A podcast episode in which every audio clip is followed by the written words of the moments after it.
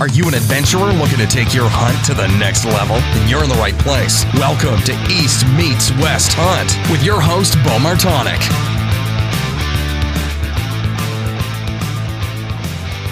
Hey everyone, welcome back to another episode of the East Meets West Hunt podcast presented by onX. So, onX, as you know, I use it for just about everything when it comes to being in the woods hunting. And in addition to that, I'm kind of uh, organization freak when it comes to data and different things like that. So, the way I use the waypoints that are identified as a trail camera. So with today's podcast being all about trail cameras, I figured this would be a, a good little tip to, to share. So I label all of the trail camera icons in the light blue color, just the way I organize them. But underneath that, I'll have them labeled, say, cam 001 or cam 002, whatever that might be. And within the notes section on each waypoint, I write the details of what camera it is, how much battery life is left you know, a whole bunch of different, you know, pertinent information to that, whether I need a climbing stick to get to it, things like that. So that anytime I'm going out in the field afterwards, I can click on that, or before I go out in the field to check that camera, I can click on the waypoint, see any details, and hopefully not run into the situation like I did a few times when I skipped that step and happened to forget my climbing stick and had to shimmy up the tree to try to get my camera down. So if you want to check out the onX Hunt app, you can head over to onxmaps.com and use the coupon code EMW. That'll save yourself 20% off off of their website only. It does not work in the App Store, Google Play, or Apple. So I also have uh, a message here from our friends at Exodus. So Chad, who's on today's episode, he's one of the owner of Exodus Trail Cameras, Exodus Outdoor Gear. So before we, you know, get going with that podcast with them, um, so Exodus is kind of joined in the holiday giving season, and they're giving away a limited edition laser engraved two percent for conservation Lift Two camera. So on top of them already donating one percent of their revenue and one percent of their time annually to nonprofits, they'll be increasing their donations for this limited edition camera and will donate ten percent gross of the gross sale. So what my favorite part of this campaign is is that you're able to have a drop down menu on the camera listing over on the website at exodusoutdoorgear.com and you'll be able to select what nonprofit they'll donate in honor of your camera. So when you pick up the Lift 2, you can click, you know, whether that be TRCP, QDMA, NWTF, the Pope and Young Club, and all you have to do is head over to their website. This is going on now. It just started. So you can find a limited edition camera under their camera tab, select the nonprofit, and receive your Exodus Lift 2 backed by their five year no BS warranty. There is an extremely limited quantity available of these cameras on the website, so be sure to check that out if you are interested. And if you're not looking to purchase a camera, you can still uh, win one of these cameras by heading over to their their podcast, Trail Camera Radio, under the episode they just did with Jared Frazier with 2% for conservation. Okay, so also I want to talk a little bit about Elk 101. So Corey Jacobsen has come out with the University of Elk Hunting, which is a fully comprehensive elk hunting learning course and it goes through everything from beginning to end what you need to know about planning a DIY elk hunt. And even if you're not doing it yourself and you're going with an outfit or whatever it might be, you can learn a ton from this course just about elk knowledge, their behavior, you know, scouting tips, things how to set up for the shot, closing the deal so many of those different things that are often overlooked and can take years of messing up to learn. You can reduce that learning curve by heading over to elk101.com, signing up for the University of Elk Hunting. Just use the coupon code East Meets West, and that'll save yourself 20% off that online course. And lastly, Maven Optics. So, Maven is an outdoor equipment company that's been designing and creating innovating innovative products, including custom binoculars and spotting scopes. So basically, they make game changing gear with clean, simple designs that the and the very best of modern materials and technologies that go into that. They're doing it at a fraction of the one size fits all retail cost that you see at these big box stores. So if you want to check out Maven, right now is a pretty good time. They have some holiday deals going on. And also, if you use the coupon code East Meets West dash gift, get yourself a free gift with any full price optics order. All right, so some updates for you. I the Pennsylvania rifle season just ended here on Saturday, and I still have a tag in my pocket. So no luck on the last day. I had one one day last week to hunt since the last podcast, and uh, it poured down rain all day, and which turned to snow a little before dark.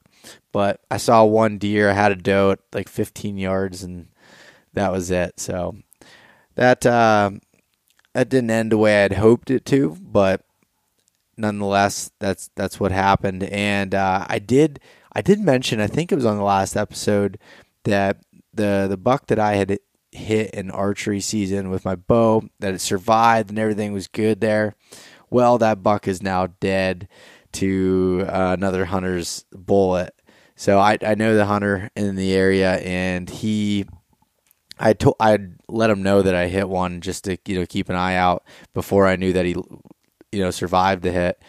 But uh, he texted me a picture of it on Saturday. His brother had shot the deer.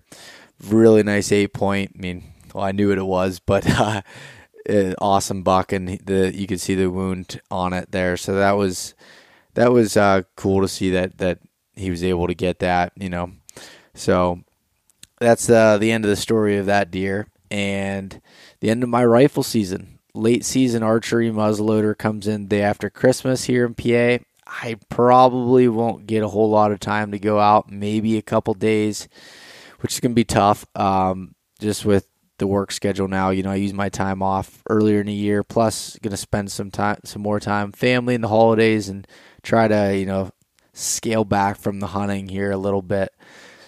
So, well, I might go to Ohio at some point, visit Clint Casper, but uh, other than that, uh, I probably won't get a whole lot of time here in PA left.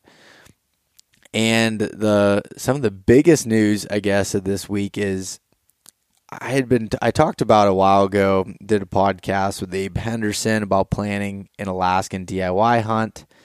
Well, everything is set in stone and Michael Palladino and I, who Michael was one of the ones on the Idaho hunt with me, we're heading to Alaska to hunt caribou. We're going to do a fly in hunt super pumped. End of August, gonna head up there, and this will be a whole new adventure. Still not sure whether I'm taking the bow or the gun or both, but um, yeah, I'm just really excited to do that. And and Michael and I have been talking about that for a while. He's done a ton of research on it, uh, you know, on that and moose hunting and everything else. So we're we're really looking forward to actually making this happen now. So lots to lots to be excited about here as we go towards the end of 2019 and all right uh, we'll jump into today's episode with chad sylvester from exodus outdoor gear. All right welcome back to another episode of the east meets west hunt podcast.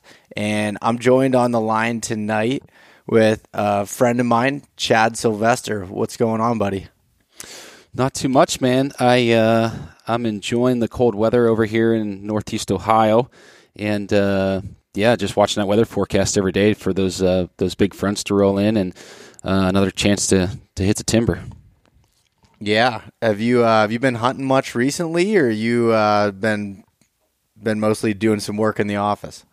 Not, you know, recently um, I haven't been in the woods too much. Um, our gun season opened the shotgun season opened here December 2nd. And, you know, I'm pretty much uh, a bow hunter. I haven't gun hunted in, in it's been a long time. Um, but I decided, uh, I decided I was going to hunt the opener, and um, so went out shotgun hunting December second that Monday, and had a great time with a bunch of buddies. Um, really just kind of kind of cut up and, and had a good time. Kind of took the serious seriousness away from you know the bow hunting uh, side of things. But um, outside of that, um, you know, I spent most of October November in the woods with a bow. But recently, um, no, recently I've been back to work trying to uh, get caught up from all the time away during the rut. Yeah, yeah, and uh, it's not like you got no break going right from the grind that is the the rut and and archery season there, and then diving right into your busy time with uh, with Exodus. So I'm I'm sure you're pretty wore out at this point. Yeah, man. it's uh, we always talk about like just being in love with the process because if you're not in love with the process, no one in their right mind would do what we do. It's um, it's yeah, it's it's a grind every day. Whether it's whether it's whitetails, business, um, it's long hours and and and uh, hard work. Yeah, I think there's something uh, that's you know there's a wire loose or something in in some of our heads there. That's for sure. yeah, we were you know it's uh, it's one of those things. We were talking about this a couple days ago, and it's like, why do why do people get so or guys, I should say, why do hunters get so obsessed with whitetails? It's like, you know, you have all these North American big game species, but it seems like people get the most consumed about chasing big bucks. It, it's, uh, you know, and I, I can't say that I can put a, put my finger on it for me. I mean, it's probably a multitude of things for myself, but it's, uh, yeah, it's one of those things that came up in conversation that we really couldn't answer. So it's interesting. Yeah, and I I can definitely say like for myself, I definitely question my excuse me, question myself on why I do sometimes. yeah, yeah. Yeah, that's for sure. So before we get into talking a little about your season here, Chad, how about you uh, introduce yourself? To, you know, tell us who you are and and a little bit, uh, you know, about your background and and then your company and how we got to meet. I guess. Yeah, absolutely. Um, so I'm from, born and raised, I guess, Northeast. Actually, born in, in Crawford County, Pennsylvania. Uh, lived in Meadville, Meadville for a while, Meadville, Conneaut Lake area, but pretty much um, raised from a small age and, and reside now in Northeast Ohio in the Warren area, where uh, you know the Exodus headquarters is. But um, so I grew up a lot like most uh, most hunters, I guess. You know, hunting was a pastime in our in our family, and um, you know, at the age of 12, 13, 14, where you took your hunter safety ed course, it was almost like um, a passing of the baton or um, a gateway to manhood when you could, you know, gun hunt um, that first season with you know your uncles and your grand and granddad and, and dad, and that's essentially kind of how I got started in um, in hunting but really came obsessed at a pretty young age. Um, I lucked into killing a 177 inch non typical deer at 16 years old. And from that point on, it was, you know, people telling me that would never happen again. I should just stop hunting. And in my mind, it's like, I was like, okay, how can I prove all these people wrong? So the next year I, I started archery hunting and then it just, it just became uh, an obsession um, following that. But um, as far as as far as Exodus, um, you know, we're primarily a trail camera company. Exodus Outdoor Gear is is the name of our company, parent company, and uh, it was founded in in 2015 in the hopes and goals of creating more reliable trail camera products and offering better support than than what was available in the marketplace. And uh, a lot of people told us it couldn't be done. And uh, here we are, four and a half years later. Um, you know, growing like crazy and uh, stealing just a you know a little bit of more market share every year. And uh, we're just excited to you know have the opportunity to do what we do because we love it, and that's um, that's something that's you know it's just our passion. So that's it in a I guess a elevator thirty second elevator uh, speech. yeah, and it's what's funny is so how I kind of got introduced to Exodus was I started seeing you guys at the the Harrisburg Great American Outdoor Show. I think I stopped by and and, and talked to you before, and you know, kind of got the spiel and and you know, thought about it. And the biggest thing that really jumped out to me was your warranty. And, you know, that's, it's unmatched with the, you can talk a little bit about it, but the five year warranty was just, there's nobody else doing that in, in the, you know, the trail camera space. And it, you know, anyone that runs trail cameras knows that it's tough to get a camera that lasts five years. And so that really, you know, interested me. And then I kind of, you know, forgot about it a little bit. And then the next year I saw you again and same thing. And, and, you know, then I started looking into a little bit your business model, your, you know, the direct to consumer uh, model that you have and everything there. And, and, you know, eventually this year, I'd, well, I guess it might have been even last year, I decided to, you know, purchase purchase a camera, and now I'm running about eight of them. yeah, yeah, that's awesome. Um, yeah, that's just it. It was, um, you know, the the lifeline or the lifeblood of our business is is that um, business model, um, being consumer direct and being able to, um, you know, rely on e-commerce and leverage the internet in basically everything that we do, whether it's um, marketing campaigns, educational campaigns, sales campaigns. that is kind of the lifeblood of our business. But by being consumer direct, it just simply allows us to cut that retail margin out of our product and, and be able to spend more money building a product. You know, it's similar to to Maven Optics and all the all the other um, consumer direct companies in the outdoor space. And it's you know at one time it uh, it it was almost like, hey, this is this is kind of something new. Like what's what's going on? And that that might have been the case six, seven, eight years ago, but now it's um, it's it's pretty common to see new companies come to market with that with that business model. Yeah, yeah, and you're right. Like I, I remember some of the first ones. You know, Kuiu seemed to be the first one that always came to my mind as one of the ones that started that that model and everything. And it's it's interesting to me, and the more as the more I get into business and learning stuff about it, it's just it's interesting to see how how companies structure their business like that. Mm-hmm. Absolutely. Yep. But so, Chad, thanks for giving your your elevator speech there. And yeah. uh, I, so, what I want to talk to you about here first, I want to talk to you about your hunting season. So, you and I were texting back and forth throughout, and and you and and correct me if I'm wrong, but you hunt a lot of big woods, you know, type terrain similar to what I do, and and uh, you were grinding it out through. So how about bef- instead of me sitting here trying to, you know, assume some things here, let's let's talk about how your hunting season went so far and some of the you know type terrain areas that you're hunting. Yeah. So uh, just to give kind of a little bit of background um, to the subject, I grew up hunting ag ground on a on a family piece that my grandfather bought off of it's been in the family for four generations. So the original purchaser of the farm was my grandfather's grandfather.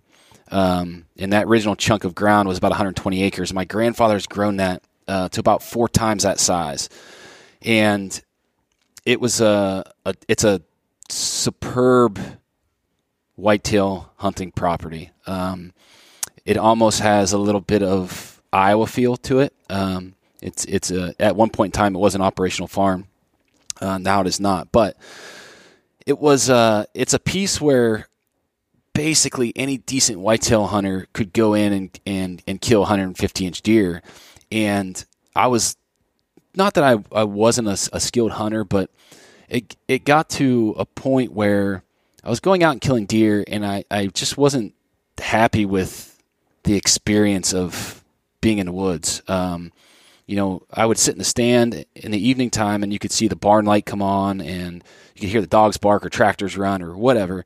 And I guess that was that was that would have been like 2013 or 2012 when I was I was kind of having that that season. I ended up killing a, a 160 inch 167 inch 10 point that year. But my mind kept going back to a elk trip that I took um, in Southwest Colorado, a DIY public land hunt, and just the vastness of that land and being it, like being in being in in a place where you felt so small, and at times it was it felt like no one else was ever had ever stepped foot on that soil, and that whitetail season just wasn't giving me that that feeling. So the following year, I uh, I ventured out to um, one of the bigger chunks of ground in in southern Ohio, which is it's hill country. It's uh, 60 60,000 plus acres of of basically unstructured timber. Um, so no ag, uh, very very little uh, TSI. There is, there are some clear cuts and, and some things, um, but not not very much. So um, that's kind of the area that I'm hunting. It's sixty thousand plus acres. It's hill country. It's mostly um, oak hardwoods. The southern part of the forest has a lot of poplars, and uh, the elevation change is very, very, very, very rugged terrain. So the the ridge lines, like in northwest Pennsylvania, I would say are a lot longer um, than what I'm than what than what I'm hunting. Uh, those the ridge lines where I am where I am are the tops are very um, not very wide. They almost come to a point, and most of those ridges, you're lucky to get on a ridge that goes a mile. I mean, very lucky to get on a ridge that goes that, that goes that far. And the elevation changes anywhere from 300 to 500 feet, some, something like that. But very, very steep, um, very, very rugged terrain that you know a lot of guys just aren't willing w- willing to uh, go in and put the work in. Um, the area is a super low deer density area. Uh, I don't know the exact number. I've heard numbers float around somewhere between two to five deer per square mile. Um, so we when we when we talk about those types of deer living in that type of terrain, you know, uh, with such little structure, it almost seems like those deer can bed anywhere, they can feed anywhere, and they're kind of like nomadic wanderers. And uh, you know, we really rely pretty heavily on on cameras for historical trail camera data related to terrain features. Is kind of in a nutshell, you know, the thirty thousand foot overview of, of, of what we're doing down there. But I um, I've done some pretty crazy things there, dating back to 2016. I got pictures of a just a giant 170 inch typical 10 pointer, just a beautiful, I mean, clean, perfect 10 pointer, and um, kind of became obsessed with that deer and hunted that deer specifically for two years, um, and only saw him on a hoof once. But late in 2017, I uh, it was probably the second week in November, and I knew like I had to do some scouting. I had to do something different because I wasn't putting myself in a position to, to, to see this deer, even though I was getting pictures of him everywhere. So I ventured down to a um, a bench on an oak flat that was maybe a lo- the lower one third elevation, maybe maybe halfway up, and uh, hung a camera there. Well, in 17, I never never came in contact with that deer. Never checked that camera that I put down there until this summer. So it had sat there for almost I, pretty much two years. So I was super excited to get in there and pull that card. And when I went in there, pulled that card, I picked up a shed laying right in front of that camera, and it was nice. I mean, good shed had six, seven, eight inch um, brow tine, really tall G three. And when we pulled that card and looked at the pictures, I saw the deer that you know it was from, and figured it was like a, a mid 130s deer, and never really put any more thought into it. So, I guess fast forward to early October of this year, um, Dan Infalt sent me a, uh, a Facebook message and said, "Hey, we're you know the Beast Crew is thinking about coming to Ohio uh, to hunt some public. Do you have any recommendations?" And instantly, you know, I, I thought, and I didn't even have plans to go down there and hunt this year. I, I had plans to focus on um, some public land swamps in Northeast Ohio. But when he sent me that message, I was like, well, we ought to go down there and hang some more cameras, do some quick speed scouting, and uh, you know that way, if they come over and decide they want to hunt down there, we could link up. You know, it would be good for content. It would be a cool trip. Um, I mean, those guys are cold blooded killers, so I, you know, might might learn a thing or two. So in October we take a trip down there to hang these cameras. And um, over the summer, when we checked the camera where I picked that shed up from, I you know I put I left that camera on the tree, just put new batteries and uh, an SD card in it. And on the way down, Cameron, our our uh, content director, asked me if we were going to go over and check that camera, and I was like, well, no, Not really. I mean, I kind of have an idea what's going on over on that ridge. We have all these other places I want to check out and put cameras. I don't really want to waste any time going over there. And he was like, "It's only a quarter mile from the truck." I mean, it's it's that camera and that spot is very close, um, very easy access to where we park um, off one of the state forest roads. So he kind of talked me into going down to check that camera, and I was, you know, at that point, this is uh, October 24th, and I said, well, if we're going to check it, we were going to check it. You know, let's go to, go in there first thing in the morning, and we might as well go in at you know well before daylight and throw a hunt at it for an hour, and uh, hunt that first hour, and then check that card, and, and then and then move on. So that's kind of what we did, and we had no aspirations of really anything happening. Uh, I figured we'd go in there and sit for an hour, and then we'd climb down and pull that card, and then then skedaddle, you know. But uh, as we were setting up near that camera, Cameron was Cameron, Cameron was down checking the camera, and I'm hanging sticks and getting set up, and I hear him. He's like, "Oh my gosh, Chad! Oh my! Oh my!" So it was a Lift 2. So he's playing these pictures back on a uh, on the viewing screen, you know. So we get set up. He climbs up, and he's. Uh, I was like, "What's what's on the camera? Like some 140s or 50s?" He's like, "He's like, yeah, man. There's a bunch of good deer on this camera." And I said, "Oh, that's cool," you know. So at this point, it uh, it's just starting to get first gray gray light. We're sitting here. 20 minutes goes past, and then we hear a deer below us, uh, about 30 yards, come in, and it sounds like it's working a scrape and October 24th down there, there's still a lot of foliage on the trees. Um, the leaves really are barely even starting to turn uh, that far south yet. So we hear this deer working a scrape down below us, and he's down there for like 10 minutes, at least 10 minutes. And then we start to hear, you know, some footsteps, and they're, the deer is basically walking a lower bench below us and is walking away from us. And uh, Cameron Cameron turns to me. He said, "Hey, do you have a grunt call?" And I said, "No, I, I don't usually carry a grunt call." So he was like, "I'm gonna." We were set up next to this little hickory sapling, and there was a, an active scrape there on this oak flat that the camera was watching. And he said, "I'm gonna, I'm gonna, I'm gonna beat this hickory up to make it sound like a deer's working working this scrape." I said, "Sure, go for it." So he grabs this little hickory sapling and just starts breaking it and beating it up uh, up against the tree that we're in. And uh, ten seconds, like I hear these steps getting louder towards us, and we're both in the same tree hunting out of saddles. And I peek around, peek around uh, around the tree, and I was like, "Oh my gosh, dude, that's a, that's a giant buck. That's a shooter." So I instantly grabbed my bow, and this deer's at already at uh, like 16 yards is what I ranged him at later. This deer comes into 16 yards and stands almost perfectly broadside behind two trees.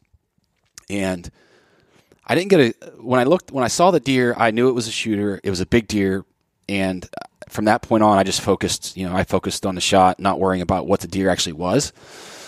So this deer comes in, stops behind these two trees, and is basically sitting at a point where he could see whatever was making that noise or what he thought was making that noise, but whatever that was making that noise could not see him. So he was kind of in a little, still in a little bit of security cover. But I had a window to shoot there, um, but his, you know, his front shoulder and his head was was covered up in, in brush behind this tree. I couldn't, you couldn't see what he was, and you couldn't see his back legs, back legs. So I'm at full draw, looking through my peep sight, and I'm thinking, oh, I can't take this shot it's a, it's a, it's a gut shot. I, you know, I, I don't want to do that. This deer's, you know, he's probably going to take another two steps, and then I'll see what he is. Have a perfect broadside shot. Well, this deer stands there for over three minutes, and we're filming this. We have all we have we have this all on foot on uh, on camera. Deer stands there for three minutes, and at that point, I have to let my bow down. So I let my bow down. He catches the movement and backs up, and directly between those two trees he gazes over and, and kind of looks up a little bit. And he's standing there for another 30 40 seconds. And he we still can't see we can't still can't see what he is. So all of his tines are covered up by these two trees. And uh, he stands there for 30 or 40 seconds and then doesn't like something and then backs out of there and then runs off to about 30 35 yards and I had to kind of move myself around the other side of the tree to see what he see what he was. And he's standing there looking at us. I'm like, oh my gosh, Cameron, that's a giant. And uh, deer stands there. You know, he takes off, and at this point, after getting a good look at that deer, I'm pretty shook up. Um, it's a it's a dark rack ten pointer with a split brow and a kicker off his G two that is an absolute like it's a Boone and Crockett deer on public land, and I am just like at that point I'm shaking. I'm like, what in the heck just happened? So, I guess from moving past that, we have that encounter, and we get back to the office on uh, the next day because we were there on a Wednesday or Thursday. We uh, we go back and look at the the pictures on that card, and then Cameron's like, I think that's a, that shed buck because he had pretty um, distinctive brow tines. And I was like, dude, I think I think that you're right. So we start to go back and look at the pictures. Well, I grabbed that shed, I score the shed, go back to the pictures from 2017. And in 2017, what I thought was a 130 inch deer was somewhere, he was somewhere between 150 50 to 153 inches.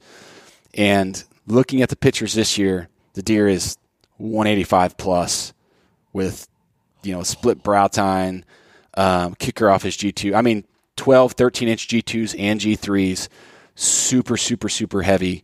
Um, just an, he, an absolute giant of a deer. I mean, that's once in a lifetime deer for anyone, let alone to have that encounter happen on public. Um, is just, it's crazy. And, um, that instantly, you know, got my blood flowing to get back down there. Um, so that's you know that's how kind of October, middle of October, really started uh, for for me. Um, I went down there after trick or treat, uh, did the trick or treat thing, Halloween. That's one thing I I never hunt the 31st because I'm you know I have two small kids and I'm always doing the the Halloween thing. So did the Halloween thing with the kids and then drove down there through the night, hunted that weekend. Um, really trying to hone in and, and pinpoint where that deer was did not have any success. And then I made a third trip down there, um, November 22nd, 23rd, and had that had that deer on camera a bunch um, between the 10th and the 15th of November. And I went down there with the intentions of basically scouting that area to either lay eyes on him or bump him because I wanted to know where he was bedded and I did find a buck bed um, that I bumped a deer out of, but I did not see what deer got out of the bed. And the only reason I know that there was a deer there is I found the I, I, I found the bed, and there was um, there was still wet scat and pee, and it was just littered with hair in the, you know in the bed. So and that's that's probably a, another quarter mile from where um, where you know I was getting pictures of him and, and had had that encounter. So that's uh, that's kind of the story up to date of uh, the way the way my season has gone so far. Um, you know, still a lot of time left. I don't know that I'll get back down there and hunt that deer this year. Um, there's some good deer on camera um, that I'll focus on late season here in, in Northeast Ohio, where I don't have to travel quite as far. Yeah, and and actually, Chad, now that you're you know telling this story, and for the listeners, uh, side of things, I, I, sent Chad some photos, buck hitting a scrape and stuff, and and getting excited late October, and then Chad sends me the photo of that deer, and I'm like, my jaw just dropped. it, is, it is legit a giant, no matter private, public, no matter where you're at in the country. It's just a, a bona fide giant, that's for sure. Yeah, it uh, that's the biggest deer I've ever ever seen on the hoof. Um, and it uh, it it tore me up a, a, little bit. It's uh it's been a little bit of a roller coaster emotionally because you know my first thought was you have a deer like that at 17 yards for four minutes. Like I'm never like the chances of of having an encounter with that same deer again and having a shot opportunity is so slim. Um, in in the areas that I'm hunting, it's it's uh it was tough. It was, it was a hard pill to swallow with me not taking that shot, and I beat myself up over it a little bit. But I just you know it is what it is. Um, you learn learn from it. Whether the decision was right or wrong, you just got to keep working. Um, and who knows? Maybe I'll, maybe I'll get back on him. Maybe I won't. Yeah. That well, if he lived that long, he's probably pretty smart and hopefully made it through another uh, gun season down there. Oh, for sure. Yeah. Yeah. Absolutely. Yeah. Yeah. So when you were talking a little bit about um, some of your, you know, your trail camera setups and and everything. So what when you're hunting some of those areas, you know, the big timber, unbroken, and like you know, most of Northwest Pennsylvania is a little bit different. It's more of I I kind of break them into two categories. There's big woods deer, and then there's mountain deer, and you know that sounds more like a you know mountain deer is what I consider the super steep, you know, with the different ridges coming off and fingers and and more unbroken timber. And the big woods is more of the, you know, less. There's still terrain differences and hills and everything, but that has you know mix of clear cuts and and some other things you know mixed in there. But um, that area sounds a little bit more like north central Pennsylvania, where I've been doing some some hunting this year, and it's it's uh it's it's a whole different animal. And and I'm you know still learning that myself a little bit. But with with that so how are you running your trail cameras? What are some of the things that you're setting up for kind of explain that a little bit yeah absolutely um, we kind of I kind of break that down um, all of my trail camera sets kind of into two categories um, short term and long term and I personally feel that historical data is a very very um, valuable tool and overlooked uh, resource when it comes to big woods or mountain woods um, hunting. So that's initially where I start. I try to cast a wide net of of cameras, and you know, to be totally transparent, we have access to uh, basically as many cameras as we want. So we do run a ton of cameras.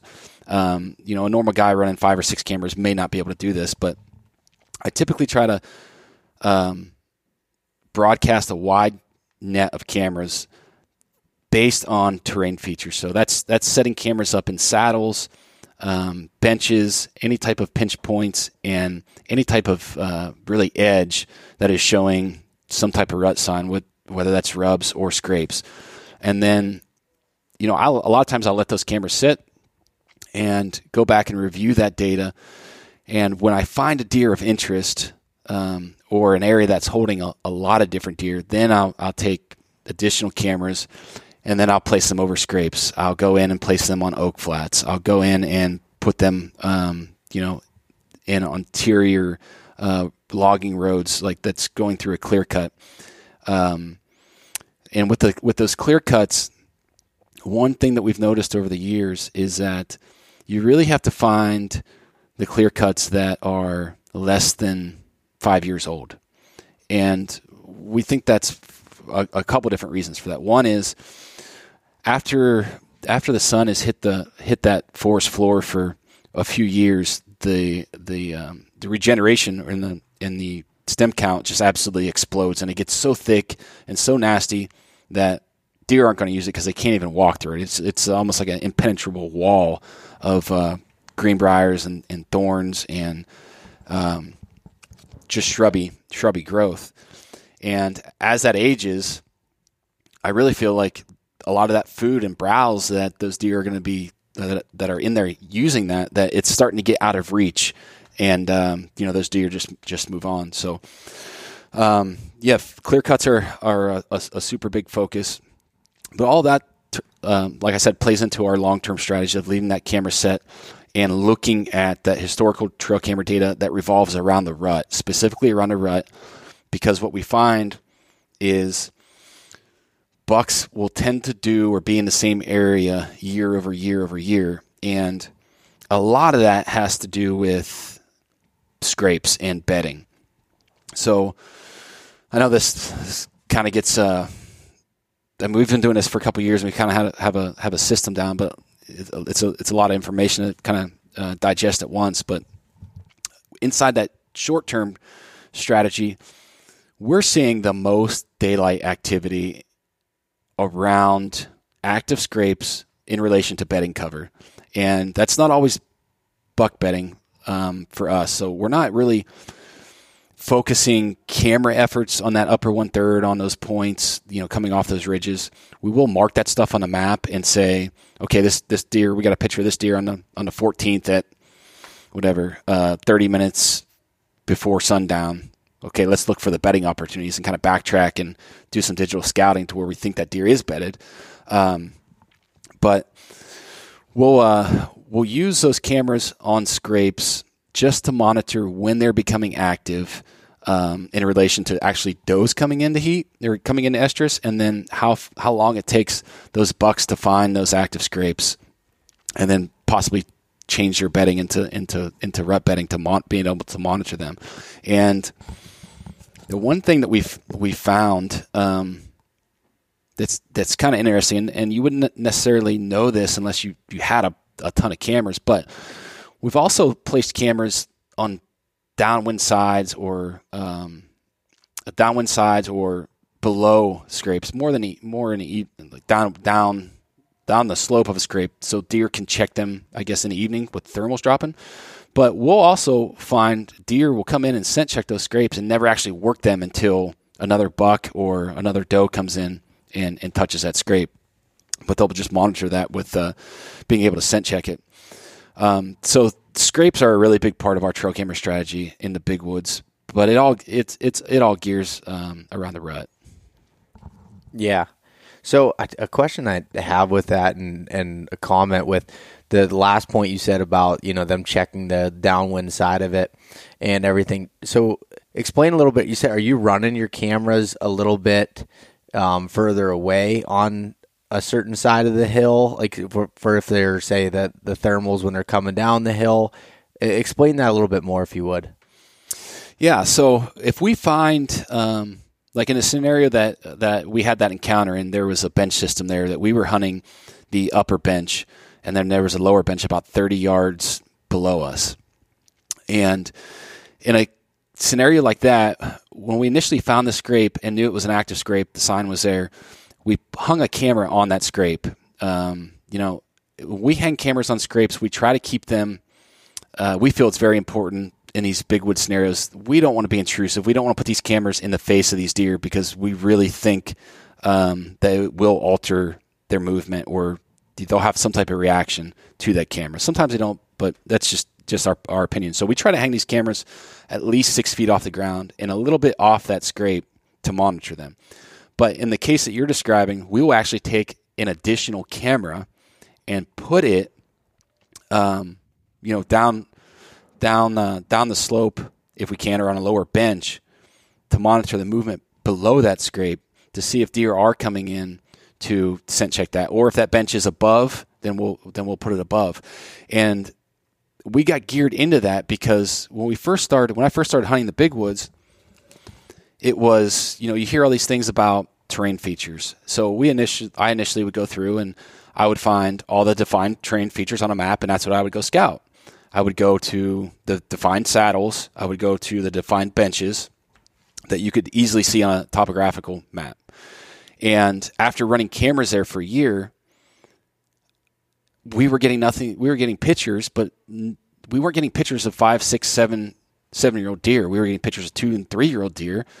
And outside of those terrain features, these other deer would show up, and it's like, well, why are like what's going on? Like, if they want to go from point A to point B, they got to cross this saddle. Like, it doesn't make sense that they got to be using something else. So what we found was that these older deer are using uh, more subtle terrain features, and a lot of times they're not using these these um, very defined terrain features that you could see on a map. And I assume that that is because they've had some kind of negative um, experience with pressure, because you know 90% of hunters are going to see those terrain features and that's where they're going to go. That's where they're going to scout. That's where they're going to hang their cameras.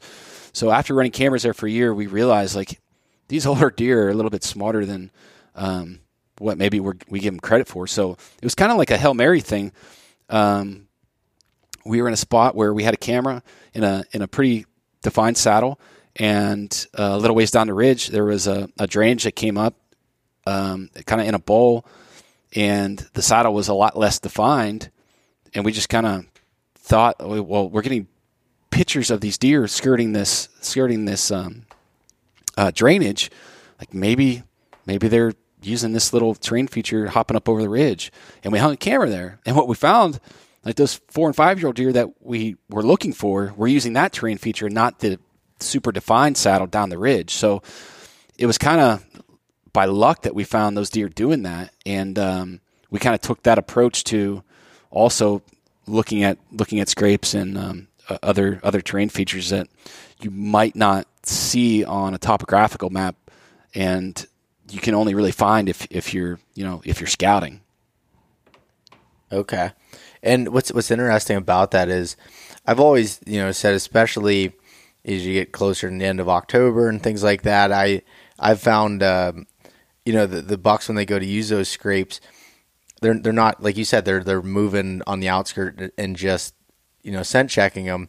Where I've the, my one camera this year, I wasn't there wasn't a real good. I like to put them up high um, for the most part. Sometimes I'll carry a, one from people and two from the deer. I've noticed, especially in the last couple years, a real negative uh, con- connotation with it with uh, the deer, especially in the the the big timber, just you know, remote places actually being more afraid of cameras being in their face than in some of the areas that have more pressure closer to roads. I don't know. I haven't figured out the reason for that, but some of these ones that are deeper back in, they just don't like them in their face. So you know, I've been putting putting them up higher, but this one camera specifically, it was you know uh, the only tree I could put it on was this hemlock tree, so I had to keep it lower to be able to stay underneath the the, the branches, and you know I was getting pictures of big deer, and then they stopped. Well, I I hunted the that stand and saw five bucks in one day, and not one of them walked in front of that camera. They all skirted the downwind side of it, and it was really interesting to me as uh, and to hear your strategy there. I I like that. I think that's a a really good way of doing it. Yeah, we um, we see the same thing with uh, that negative that negative impact um, with with these big woods deer. It's uh, it it dates back probably to 2016. We were getting pictures of two specific deer, um, and we would get a picture of them on one camera, and that deer would never walk in front of that camera again. But down the ridge, there'd be a different camera, and we'd get a picture of him once there, and never get, we, you know, he would never show back up on that camera. And that happened on three or four cameras in the span of a, maybe three weeks. And uh, without getting any more pictures of him, we were like, well, dear, he probably moved on. He had different, you know, he went to find does or whatever in November, different different range. Maybe he got bumped by another buck. Maybe he's dead, whatever. And then we actually saw that deer on the hoof, and he was there the whole time. He was just skirting those cameras because he felt like we were being too intrusive.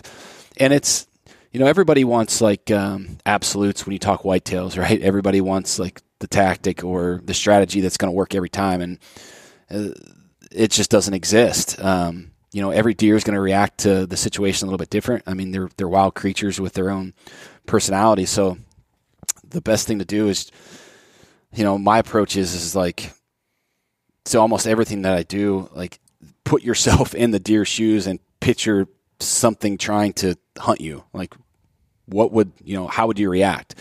And uh, you know, there's I don't think there's anything I don't think there's any negative outcomes to trying to be overcautious and um, concerned with how you're how you're placing cameras. We try to get them, like you said, up in the air. It's good for theft prevention. Uh, keeps them out of the line of sight of the deer, and um, you know there are some a, a little bit of a down a downfalls that. But we also try to keep them on trees that have are a little bit bigger than the outline of that camera. And there's a lot of times we'll take we'll take twigs or brush and put them behind the strap and just try to break that I guess that silhouette up um, a little bit so they're not uh, they're not being seen quite as easy if something were to were to see them.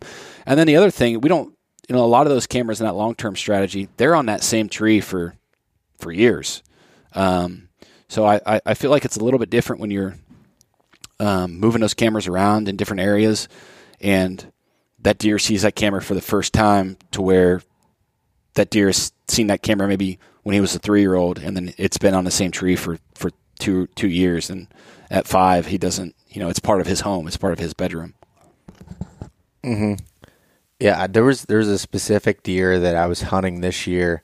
Um, he was a younger deer last year, but had just split G2, G3, all in this. I mean, he was a mainframe 15 point at like two years old, which is just uncommon. Oh, wow. And yeah, he, I mean, it was it was ridiculous. And and this deer, um, this year he would have been a three year old, and I was like, you know, I put up a bunch more cameras for him and stuff, and I only got one photo of him uh, on this creek crossing, and it was like October 22nd, and that was the last time that I saw him. He never hit those cameras, but I know he's living there and it's just he's he got I mean the year before he was so photogenic showing up on all these cameras and and this year in some of those same places he just was not showing back up. So I'm trying to, you know, kind of rethink my strategy with it and some different uh, ways of of getting on it. But that's that's interesting that that you found some of that data. Yeah, I think you know I one important thing um, that all all hunters or trail camera users should really ask themselves um, when you're looking at those pictures. There is so much information there, and a lot of times, you know, as whitetail hunters do, they get obsessed with those photos and seeing those big deer. They're not really asking themselves the questions: Well, why is that deer there? When is he there? What is the weather doing? And and really trying to answer those, not just ask them, but answer them. And then also doing the same thing if that deer is not on camera. Um, you know, why is he not showing up? Is he, you know, is he is he skirting the camera? Is he gone? Did he relocate? Is he dead? Really trying to ask yourself those questions and answer them uh, realistically before you move that camera. A lot of times can just just give you the nudge to say, okay, well, I'm not going to move this camera now, but I'm going to take another camera and, and put it 150 yards, um, you know, in a saddle or on on a, in a bottom on a creek crossing, or you know, you know, in a in a in an oak flat that really hasn't been just the signs just starting to pop. And a lot of times you can figure that stuff out, but I think a lot of times guys are also shooting themselves in the foot. You know, they'll go in and check their cards and say, "Well, that deer's not on this camera. I'm just I'm just going to move it." And then you you move it down down the ridge, and he doesn't show up there, and then it becomes just a, a process of chasing your chasing your tail. Mm-hmm. Yeah, and and uh, I I think you know what you said there about people moving cameras too early, you know, not leaving it there to get the data. I think that is so important. I had I I spread myself really thin, and I, I talked about it this on the last podcast. Was you know one of my downfalls of this year, and when I'm doing kind of like a self evaluation, was I spread myself way too thin on areas. But what that did leave allow me to do is just let cameras soak for five, six months, you know, and what it was crazy. I'd, I'd have, you know, spans on these scrapes and stuff where it'd be, you know, a month and a half where I wouldn't have any good deer. And then all of a sudden they would hit it where if I would have went in there, you know, October 25th and said, oh, they should be, you know, working these scrapes by now. They're not here and pulled that camera. I would have never got that data. You're and it's, right.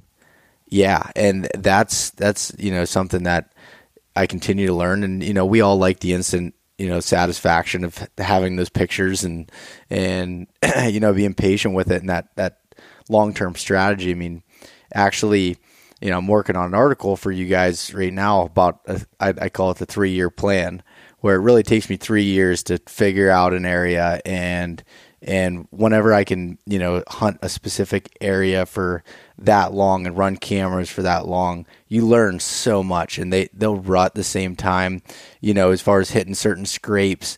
Um, deer will show up and pay attention to the, the weather that's going on at that time, why they're doing that, why they're traveling that way, and you can just learn so much from from that data. Yeah, you're you're you're 100 percent right.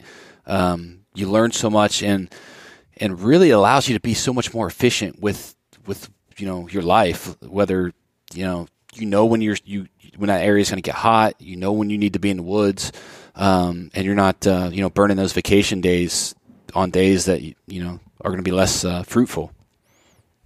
Yeah, no, that's that's for sure. Um, so when it when it comes to you know you're talking a little bit about your rut strategies there. Do you do you hunt late season at all um, in the big woods? I haven't. Um, I haven't. This year, I have. I, am debating it really, really hard um, on whether or not to go down there. I think um, in, in the late season, I think you could have some success uh, if you know my strategy right now. If I were to go down there, would be to find chinkapin oaks. Um, it seems like those uh, those oaks hold their acorns just a little bit longer. They're um, you know if they do fall, the the deer I think don't eat them uh, quite as fast because of the acid levels. Um, the uh, um, drawing a blank. What's the what's the acid in, in the acorns that makes them makes them bitter? Um, um uh, I'm drawing a blank on that too. T- tan, tan, tannic, tanner, tannic acid. Tannic, tannic acid. Tannic acid. That's there you it. go. So from and I'm not. I'm far from biologist. I can I can barely, you know, name 10 subspecies of oaks, but from what I understand is that tannic acid takes longer to break down in certain types of oaks, specifically the, you know, the red oak family. And over time, as that breaks down, they'll become more palatable to, for deer. So they like to, you know, eat those in, a, in the late season. So, you know, if I were to go down, it would be scout, scout, scout, scout to find that fresh food source. Go ahead and put cameras on it but then get that data um, in you know those trips I'm, I'm traveling six or seven hours from home so this isn't um, you know something in my backyard that I can I can just go do so my time is limited there so I would scout scout scout find that uh, find those food sources which to me would be those chinkapin oaks um, go ahead and place cameras on on them and try to relate that back to bedding and I would either hunt that A to B, the bedding to food, or I would hunt the food if the weather conditions were right. And I would hunt in I would hunt the locations where my cameras were because I could go into those food sources with the right access, not disturb anything, and check that camera before I hunt. And if the camera's, you know, if it has data there and deer are showing up, maybe it's an hour after daylight uh, or an hour before, yeah, after sundown, I guess, an hour after uh, legal shooting you know, maybe there is hope that that deer will show up a little bit earlier with that with that front rolling. And, and but if there's not any deer there, then I know I need to go to the next spot. So that um, you know, going in there, that's it's more reliant on scouting, but the cameras still play a big part on that short term in that short term strategy. Um, as far as you know, stand placement and, and, and, and where you where you plan to hunt, even if you only have a uh, you know a two, three, four day four day window to get something done. Yeah, and that's that that's always been the toughest thing. You know, I've I have not ever been successful, you know, after the Christmas time frame on a, you know, a, a buck. I've shot does in that time frame, but it's the the toughest thing is like you said, well finding that food source that they're wanting to go to, you know, mixing that with the front that's going to get the the bucks moving in the daylight hours. And you know, at, at that point you know, for me personally, and you know, for you traveling down there, I mean, I have my vacation days spent like from work, and uh, so it's usually like one day I get to hunt on a weekend uh, since we can't hunt Sundays, and it's just like it's it's tough to be able to find that hot sign and set up for you know one day to be able to do that, but you know, I I've heard of people having you know luck in the late season there, and I just I, I definitely don't have a, a good strategy for it. But uh, I, I definitely agree with your point of the scout, scout, scout, and because otherwise you're going to be, you know, if you're hunting cold sign, you're definitely going to be in for a long sit, especially in those low deer density areas. Yeah, it's um, in the that's just it. In those low deer density areas, it's it's a it's a needle in a haystack. Um, so you, you hit the nail on the head. Scout, scout, scout. Cool. So, Chad, is there anything else that you can think of as far as when? I mean, there's a million things we could talk about with within that, but anything else specific and with trail cameras that you know that's really helping you out in the in the big woods? Any tips or, or thoughts that you're you know going forward with? Um, I think the the biggest thing is just that long term strategy that produces annual data. Um, you know, in those low deer density areas, it's it's really tough to get on deer. But we we've been running cameras in that area for five, five four and a half, five years now, and we see the same deer show up in maybe not the same exact spot, but they're in they're in the general area year over year over year and hitting those scrapes. It's not always in the daylight. You know, they might hit the hit a scrape in daylight in, in 17, and he'll come back. That deer just out of the blue shows up uh, in 18 on that scrape, but he's there during the night. Um, so that is that's really the biggest thing, and that's the that's the that's the way where we found the most success. Um, and just a, a, quick story on that. Um, I had a, a, very close friend, um, co-founder of of Exodus, that was hunting a deer in 2016. Uh, big big nine pointer, like 100, 150 inch, 160 inch nine pointer, and had never laid eyes on it all year. Uh, got lots of pictures. Deer was just a ghost. Well, the following year, uh, you know, he had scouted all summer long, uh, early fall, been running cameras, no pictures of that deer at all. So it's like November 3rd, I think. Um, and dating back the previous year, that deer showed up. His first picture that deer was like on the 4th, I think, 4th or 5th of November. So this is November 3rd or November 4th. And he's actually had plans to film me. Um, and the, the area that we were in, we didn't feel like we could get on, get on any deer. So there was a camera that he wanted to check and that camera was the scrape where that deer had first showed up last year. So lo and behold, we go to check that camera, and that deer was there that night at like four in the morning. So we set up right over top of that scrape um, for a hunt, and he shot that deer at 4:20 in the afternoon. So that was he went 363 days or something crazy like that. Over 300, over 350 days with no pictures of that deer, and that deer showed up within two days of when he showed up the first time the previous year, and that's where he shot him. So that stuff, uh, I know it seems it seems like it's a uh, a long shot, but when you run all when you run as you know a high number of cameras and you and you are watching specific deer, there is definitely tendencies um, of of historical or annual annual data revolving around a rut. So if you're hunting the big woods, that's you know that would be my number one thing is long term trail trail camera strategies with uh, really watching that historical historical data. Awesome. Well, Chad, uh, I I think uh, I think we got a lot of data there and a lot of stuff that you were you know sharing from the trail camera side of things. I know I learned a lot from it, so I I greatly appreciate you uh, sharing your knowledge there. Absolutely, man. I'm just, uh, glad to glad to hop on and, and, chat for a little bit. I know uh, we've tried to schedule this a couple times um, throughout 2019. Things yeah. keep uh, popping up and getting in the way, so I'm I'm glad we could finally connect. Yeah, for sure. And so, Chad, where can where can everyone find some more information on Exodus outdoor gear, trail cameras, and everything else?